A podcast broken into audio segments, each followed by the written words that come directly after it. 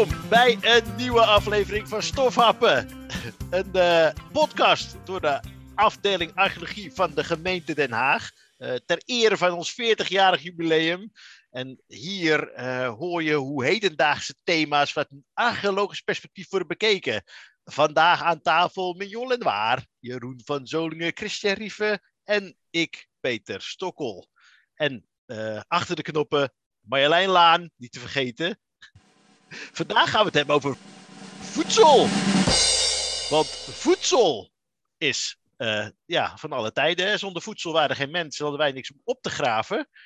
Wat hebben jullie net gegeten? Uh, net, voor lunch. Ja, mij was het niet zo heel lang geleden, maar... Boterhammetje kaas, boterhammetje vlees. Ik zag jou net nog een paasei eten, Christian. Ja, ook dat. Maar dat is geen lunch. Oh ja, ik had de boterham met pindakaas. Ik had lekker een tomaatje. Eén tomaat. En daarvoor nog een bokkenpoot. Heerlijk. ja, want als je buiten staat heb je extra veel voedingsstoffen nodig. Dus dan mag je lekker veel snoepen. Zeker, een tomaat. Um, voedsel uit alle tijden. Hè. We gaan weer, denk ik, onze, onze tijden langs. We beginnen, eh, de vroegste archeologie uit Den Haag is, uh, is in de steentijd. De nieuwe steentijd, ook wel het Neolithicum genoemd, is de periode van 5300 tot 2000 voor Christus. We hebben heel veel opgegraven uit die uh, periode. Wat weten we over voedsel uit die tijd, uit onze regio, uit Den Haag? Best veel, toch? Volgens mij zijn wij uh, uh, behoorlijk goed geïnformeerd over die periode. Het is sowieso een, een hele interessante periode in het hele verhaal. Want dat is het moment waarop de jager-verzamelaar kennis maakt met boerenbestaan. Hè? Dus dat is voor het eerst dat mensen weten hoe je akkertjes kunt aanleggen, uh, veestapel kunt houden. En dat is iets wat, uh, wat speelt niet alleen in Den Haag. Hè? Dat is de, grote landbouwrevolutie die vanuit het nabije oosten onze kant op komt.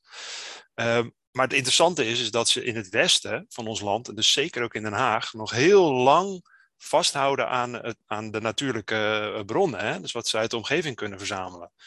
Um, er is helemaal geen noodzaak nog om om te gaan akkeren, om te gaan boeren. Ze doen het, kleine schaal, maar... Nou, waren het dan geen boeren? Want we zien toch wel akkers. Ja, heel kleinschalig. Maar die, volgens mij die akkers die, die wij uit de steentijd hier uh, aantreffen, die, die kun je vergelijken met, qua omvang met de, met de moderne moestuin. Dat zijn helemaal niet groot. Uh, en wat je, wat je wel ziet zeg maar, aan boeren bestaan, is dat ze veel met, met runderen bezig zijn. Uh, er lopen wat varkens rond. Dus er zijn wel echt, er is wel vee. Dat, dat zeker wel. Nou, het zijn boeren die ook echt nog wel uh, leunen op de jacht. Dus uh, hier. En het verzamelen van uh, dingen. Maar het, het, grappige is, we weten heel veel uit deze periode. Dat we veel.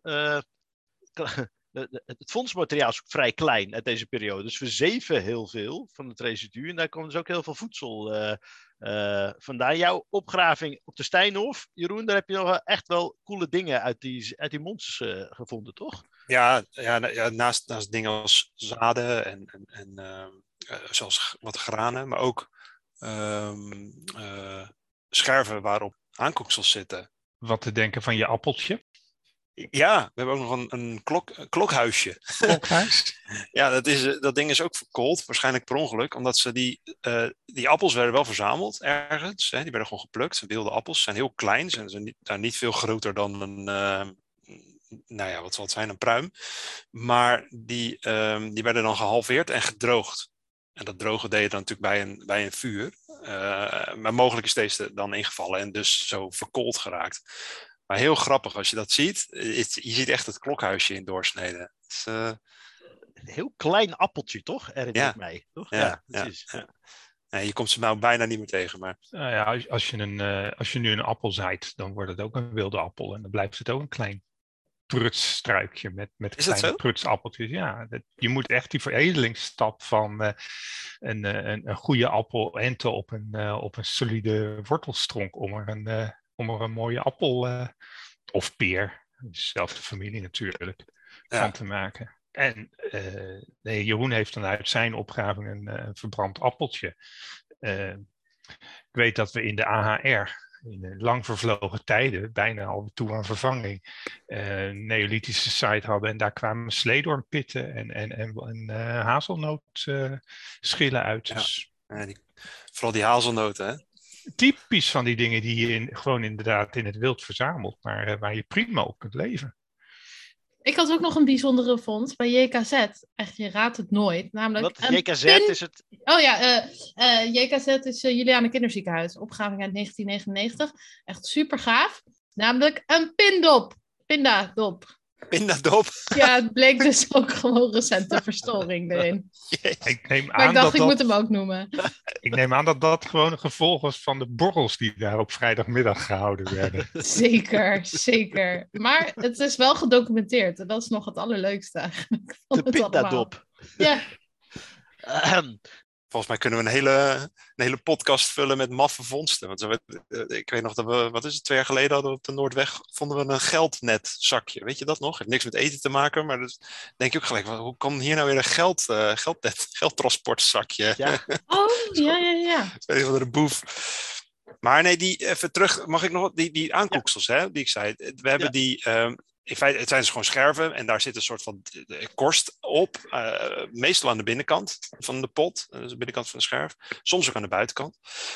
Eh, en daar hebben we een paar hele, hele dure apparaten op losgelaten. En dat heeft vooral hele mooie foto's opgeleverd. Die zijn echt indrukwekkend. Dan ga je zo ver inzoomen dat het bijna space eh, is, zeg maar. Eh, maar wat eruit komt, je kunt allerlei metingen doen hè, over hoeveel, wat het vetgehalte is en dat soort zaken. Ehm, en we hebben ook in ieder geval vastgesteld dat, nou ja, dat ze granen gebruikten en daar pap van maakten. Dat is op zich niet eens een heel grote verrassing. Maar nu wel de, de korrelgrootte kunnen bepalen van, van de graan.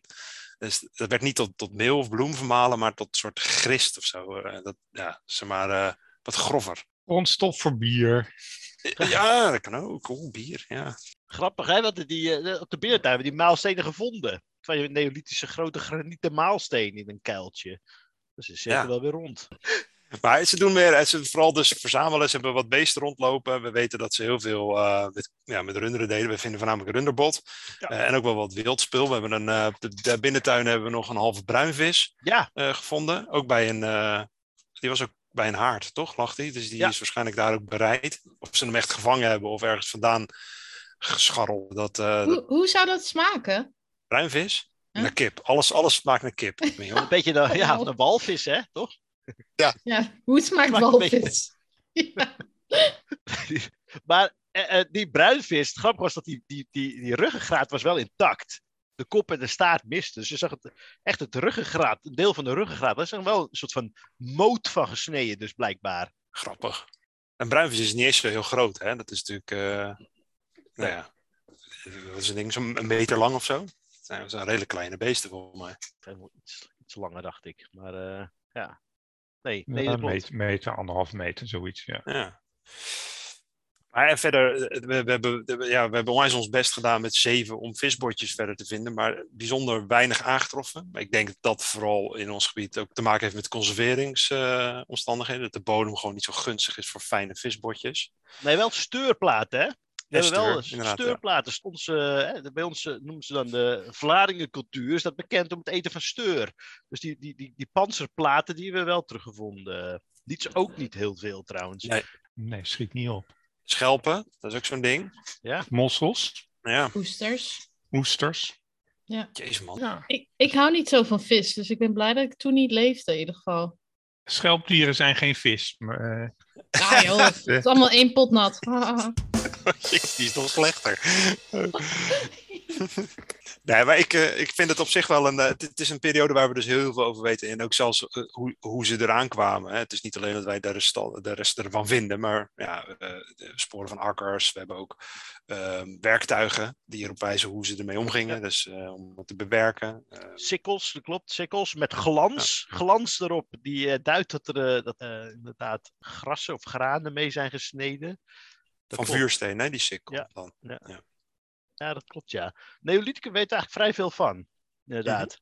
Schat maar ver- verder over de ijzertijd. Hè. Even, even terug eh naar bronstijd, ijzertijd. Laten we voor het gemak maar even op één eh, hoop gooien. In deze. De bronstijd is de periode van 2000 tot 800 voor Christus. En de ijzertijd is de periode van 800 tot en met 18 voor Christus. Wat weten we van die periode? Hè? Waar haalden zij hun voedsel vandaan? Van akkers, Ja. van eigen akkers. Verschillende graansoorten. beetje veredeling begint. Ja, kijk, groenten, ze zullen groenten gegeten hebben, maar de zaden daarvan vind je bijna niet terug. Want je probeert groenten voordat ze zaad schieten eh, te oogsten, want ja, anders uh, zijn ze niet te eten. Dus ja, hoe ze, dat, hoe ze dan vervolgens het volgend jaar weer een groente opkweken, dat mag even, dat mag een ander mij uit gaan leggen. Tomaten kenden ze nog niet. Nee. Die, die, zijn, eh, die komen uit Amerika. Pompoen kennen ze denk ik ook niet. Komt volgens mij ook uit Amerika. Dus ja. Maar ik denk dat ze ook nog best wel veel verzamelen hoor. Toch wel. Uh, dat, dat, dat, blijft, dat, blijft, natuurlijk. Hè. De omgeving is nog lang niet zo uh, verstedelijkt als dat wij hem kennen. En uh, er groeien nog allerlei gekke dingen. En er lopen ook allerlei rare beesten nog rond waar je wat mee kan. Ja, dat zien we ook. Hè zien we ook opgravingen, zie je ze ook nog steeds, ook botten van wild hè, ertussen. Ja. ja en, en schapen doen hun intrede volgens mij behoorlijk in deze periode in, de, in, in Neolithicum, dus in de vroegste prehistorie, zijn het vooral runderen die dan, uh, en wat schapen, of uh, wat varkens die rondlopen over het, uh, over het erf. En dat zie je in de prehistorie echt wel, in de latere prehistorie vooral veranderen naar dat het, dat het schaapjes worden. En die zijn er natuurlijk wel voor vlees. Dat is lekker hè, lam, de barbecue. Ze zijn nogal van het roosteren, dus dat is heerlijk. Maar ook uiteraard voor de wol. misschien dat ze al dat weet ik niet. Of ze de kaas al van de melk zouden maken, bijvoorbeeld? Denk het wel. Denk het wel hoor. Ook ja? van de ja, ook, ook, wel, ook wel van de koeienmelk hoor. Ja. Maar koeien, eigenlijk kunnen mensen toch zijn, kunnen lactose, dat hebben we toch leren eten, drinken, nuttigen. Wanneer is dat begonnen eigenlijk? Wel heel lang geleden, ja. Op verschillende plekken in de wereld. Maar dat is een andere podcast van, uh, hoe heet het? Onbehaarde Apen podcast daar een keer over gegaan. Die legt het heel goed uit. over lactose-tolerantie, dat je het meegekregen hebt. Maar in ieder geval wij, ja, de mensen bij ons, die konden tegen zuivel. Uh, ja, vroeg genezen. En uh, weten we dan wat ze, waar ze het voedsel opsloegen? Ja, we vinden heel vaak van die paalsporen terug. En die staan dan heel vaak in zo'n uh, apart patroon. En daaruit kunnen we speakers uh, construeren. En dat zijn eigenlijk een soort van huisjes. En die stonden dus op palen. En ja, zeer waarschijnlijk om ja, ongedierte weg te houden. Maar ook om te zorgen dat het graan dat daar dan in werd opgeslagen. niet nat werd. Dus dat hoog en droog werd verzameld. En in de ijstijd weten we natuurlijk, hebben we heel veel sporen van die akkertjes.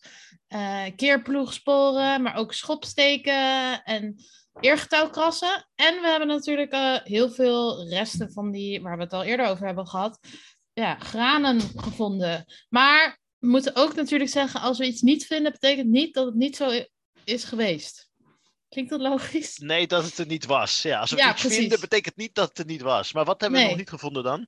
Nee, de, de groente toch? De, de groente. Ja, groente. Ja, want we vinden wel heel veel uh, resten van uh, mogelijk moestuintjes. Nou ja, heel veel is ook overdreven. Maar we hebben in ieder geval resten van moestuintjes.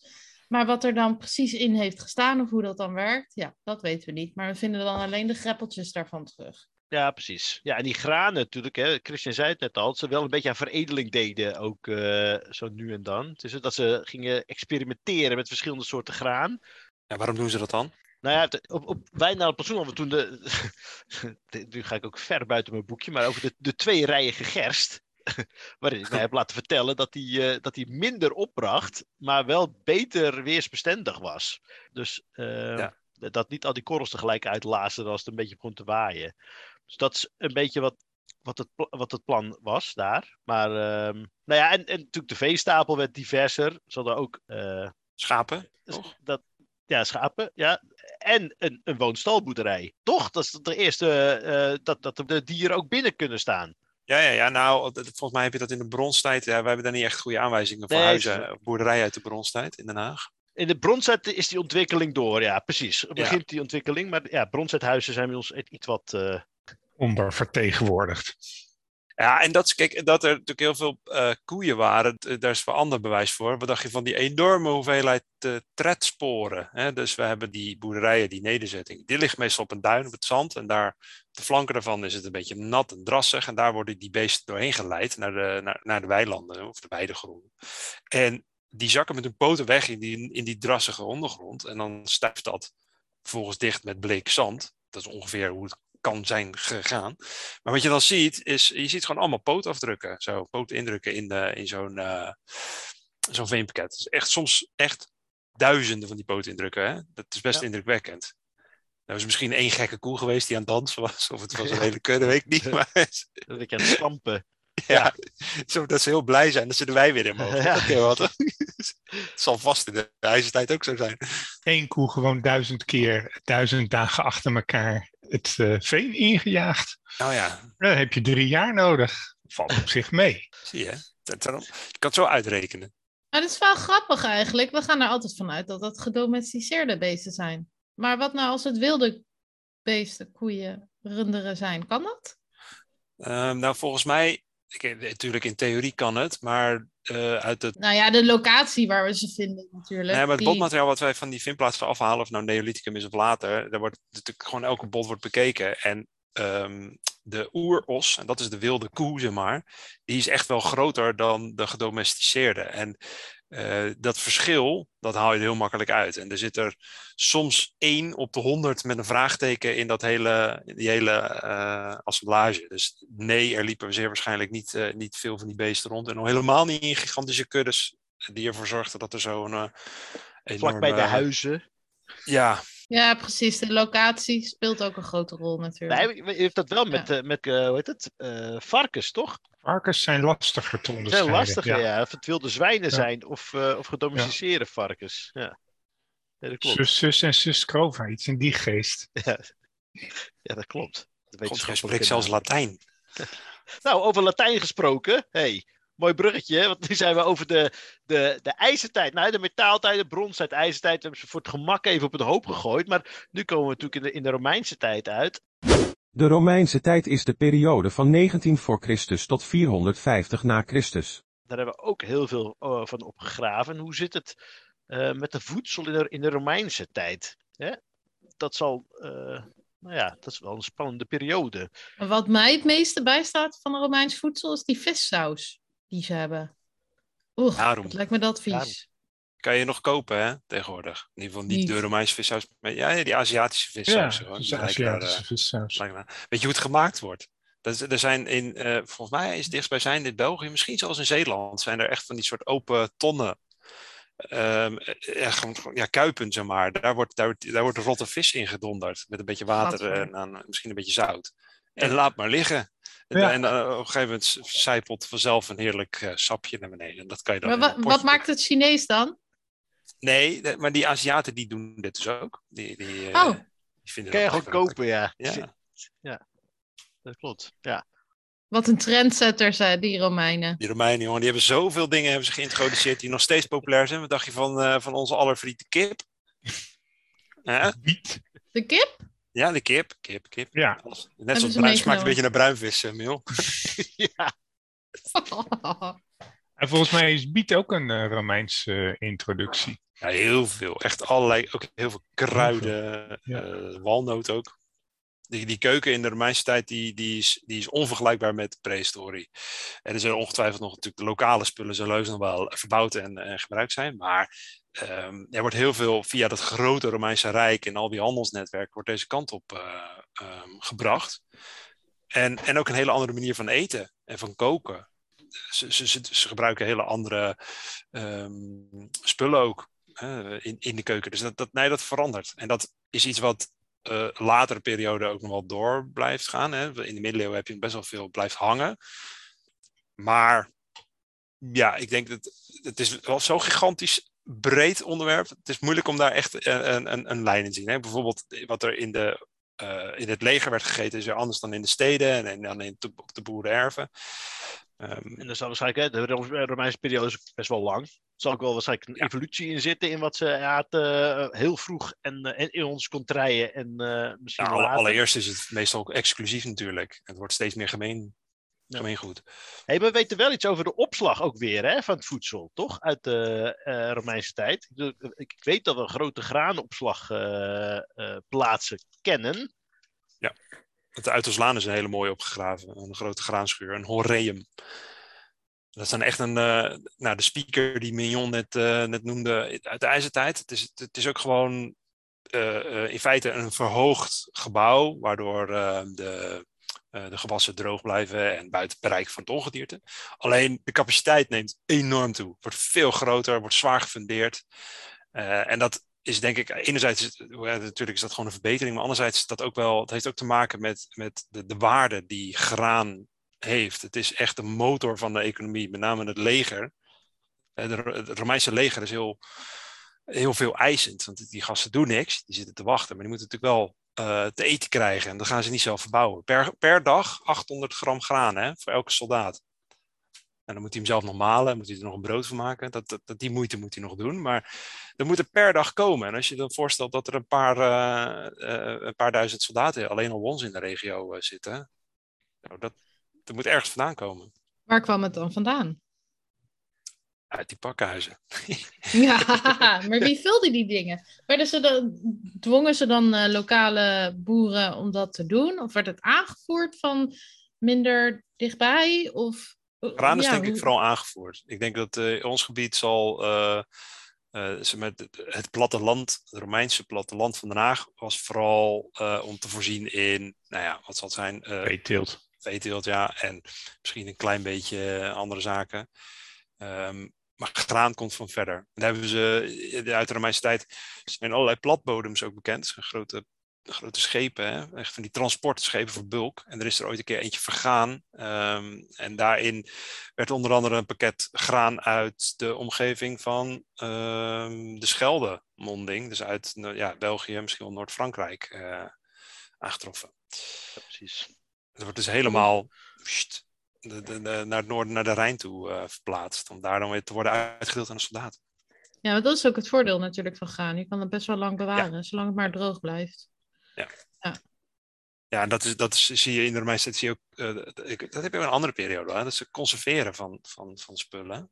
Ja. In de Romeinse tijd doen ze het soort, nou inblikken is niet het juiste woord, maar uh, wordt echt in aardewerk wordt er, uh, ja, worden er beestjes of, of, of, weet ik veel wat, vruchten worden er geconserveerd. Um, maar ook, er zijn bijvoorbeeld, voor mij zijn die in Voorburg wel gevonden, in de Romeinse stad bij Voorburg. Um, schouderbladen van koeien met een groot gat er doorheen. Uh, dat uh, gemaakt is om nou ja, de schouder op te hangen, zodat je een ham kan roken. En dat soort ja. Ja, aanwijzingen heb je dan. Oh, ik krijg er echt honger van. ja, het is ook wel wat slecht. Mm. Die zijn ook, ja, die zijn ook gewoon in, in onze eigen Haagse. Ah, cool. Ja, wist ik niet. Ja. Nou, de Romeinse tijd weten er toch wel vrij veel van. Nee, wat we nog helemaal vergeten zijn, uh, is natuurlijk uh, het zout, wat bij ons wel, uh, dat heeft ook met voedsel te maken natuurlijk. Maar zout, dat is in onze regio natuurlijk ook veel gebruikt. We hebben ook in de, in de Romeinse tijd zoutcontainers. in de ijzertijd kennen we natuurlijk de grote zoutwinningsplekken in het Wateringse veld. Ja, maar daar hebben we het al eerder over gehad. In de eerste aflevering, geloof ik. Ja, zeker. dat was een nijverheid. Dus alle lieve luisteraartjes, die hebben dat natuurlijk allemaal onthouden. Ja, dat klopt. Oké, okay. hoeven verder geen woorden meer aan vuil te maken. Maar ze hadden dus ook zout, in ieder geval. Ja, jongens, Den Haag had zout. Ja, zout kun je ook mee conserveren. Dat is een beetje wat ik wilde zeggen. Oh, zo. Nou ja, dus sorry. Uh, het is de cirkel weer rond. hey, nu we helemaal klaar zijn over voedsel en zout uh, in de Romeinse tijd, uh, gaan we de, de middeleeuwen in. De vroege middeleeuwen de vroege middeleeuwen is de periode van 450 tot 1050 na Christus. Is dat, weten we daar iets bijzonders over? Ik, ik zelf, ik zit even hard op te denken. Staat er niet kannen en kruiken bij dat bootgraf of zo? Nee. nee. nee. Vis, visresten van het Frankenslag. Ja. Eigenlijk de, de, de grootste vondstcategorie daar. Ja, precies. Aardewerk uh, buitengewoon marginaal vermoedelijk uh, heel veel hout gebruikt als, als borden en, en, en lepels. En, en een verbazingwekkende grote hoeveelheid vismateriaal. Wat, wat voor vis hebben ze dan? Komt het allemaal uit zee, neem ik aan? Of, uh... Zeevis, ja. ja. Ja. Nou, dat is grappig, hè? Dat je dat nu ziet. Want vaak zie je dat in die voorgaande periode, zie je eigenlijk dat de zeevis, de echte zoute grote zeevis, dat die ontbreekt. Hè? Dat ze meer op de, de binnenwateren uh, soort van uh, vangen, of brakwater, zeg maar. Maar nu zie je echt zeevissen. Heel, nou, heel veel vissen zijn, uh, komen ook in een heel groot uh, bereik voor. Vissen is, is echte zeevissen trekken in bepaalde perioden meer rivier op.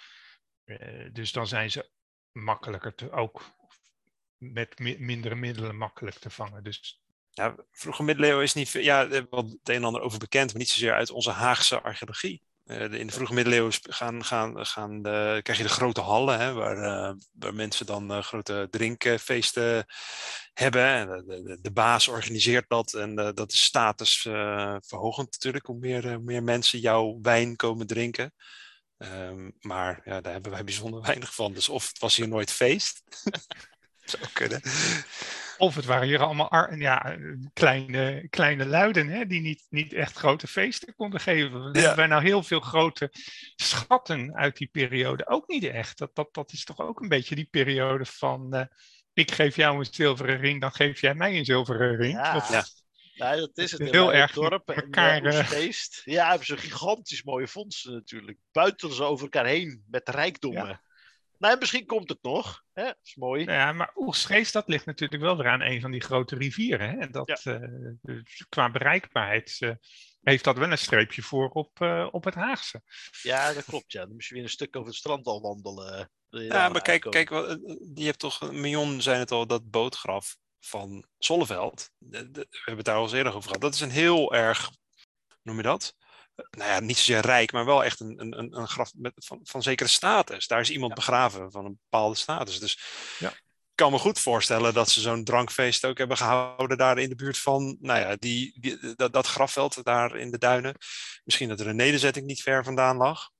Dus, joh. Ik, er, ligt, eh, er ligt daar in de buurt wel een nederzetting, maar die is maar heel fragmentarisch onderzocht. Nou, dat betekent dat er nog genoeg voor ons over is gelaten aan. Uh... Wordt nog wat komt toch op ons to-do-lijstje. Dan komen we natuurlijk vroege middeleeuwen, uh, middeleeuwen eindigen een beetje. Dan gaan we naar de latere middeleeuwen. De late middeleeuwen is de periode van 1050 tot 1500 na Christus. En daar gaan we natuurlijk uh, helemaal los. Uh, daar hebben we ook veel onderzocht. In de stad, maar ook daarbuiten natuurlijk. voedsel in de late middeleeuwen. Wie wil zich eraan wagen? Ik ben wel benieuwd, Mion. Jullie zijn nou bezig op Binnenhof, hè? Daar zit je ook met late middeleeuwen. Heb je al iets wat op eten of drinken wijst daar? Ja, we hebben botjes van vis wel al gevonden. We hebben ook wat monsters genomen. Maar ik moet wel zeggen, kijk, de grap is, bij de middeleeuwen, dan, nou ja, nieuwe tijd, heb je veel, er wordt er heel anders omgegaan met afval. Want je leeft meer op elkaar in de stad, dus je hebt meer uh, ja, afvalputten, beerputten waar zooi in terecht komt. Dus we weten gewoon heel veel van het stadse leven wat men at uh, in die periode eigenlijk. Maar ik moet eerlijk zeggen, op het Binnenhof, tot nu toe ben ik nog niet een beerput tegengekomen.